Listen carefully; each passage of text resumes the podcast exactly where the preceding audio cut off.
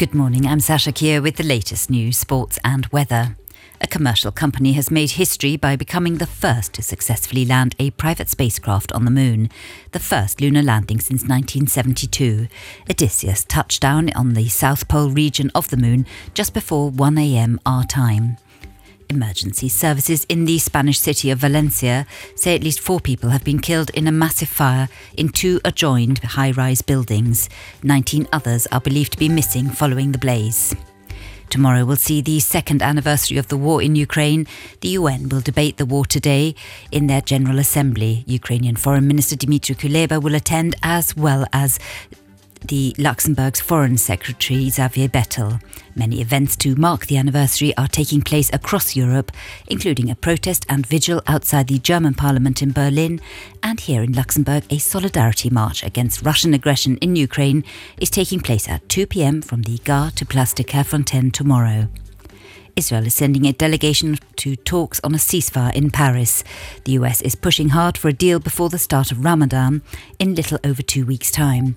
Israel and Hamas are still thought to be far apart on a number of issues, including how many Palestinian prisoners might be released in exchange for the remaining 134 Israeli hostages. In national news, at yesterday's housing meeting in Senningen, the Prime Minister and other authorities discussed solutions for Luxembourg's housing problem.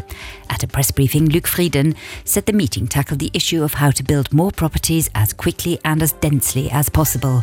He also said that immediate changes to improve the construction sector and housing market would be put into proposals for the Government Council over the coming weeks and Luxembourg's Water Management Authority is reporting that most rivers and streams in Luxembourg have peaked following heavy rainfalls yesterday.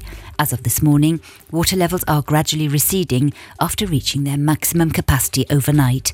Despite the subsiding water levels, the National Weather Service MeteoLux maintains a continued flood warning until at least this afternoon, particularly for the southern and central regions of Luxembourg.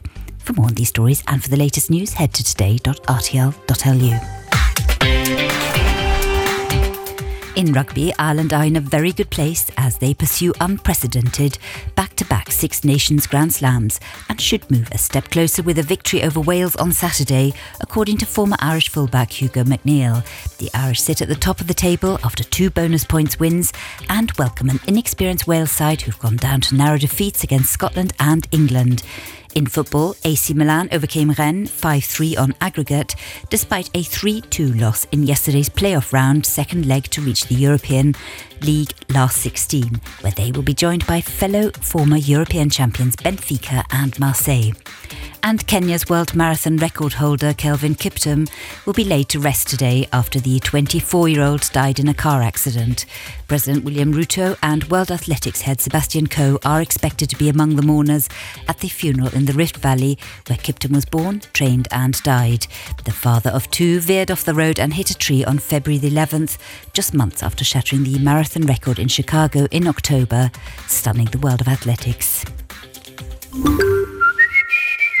Raiffeisen, the bank that belongs to its members. Today should bring us a slight reprieve from yesterday's unpleasant conditions. It will still be windy, mind you, with gusts reaching up to 60 kilometres an hour. Otherwise, it's a cloudy day with some scattered showers here and there, but we will have the odd glimpse of the sun in the morning and late afternoon too.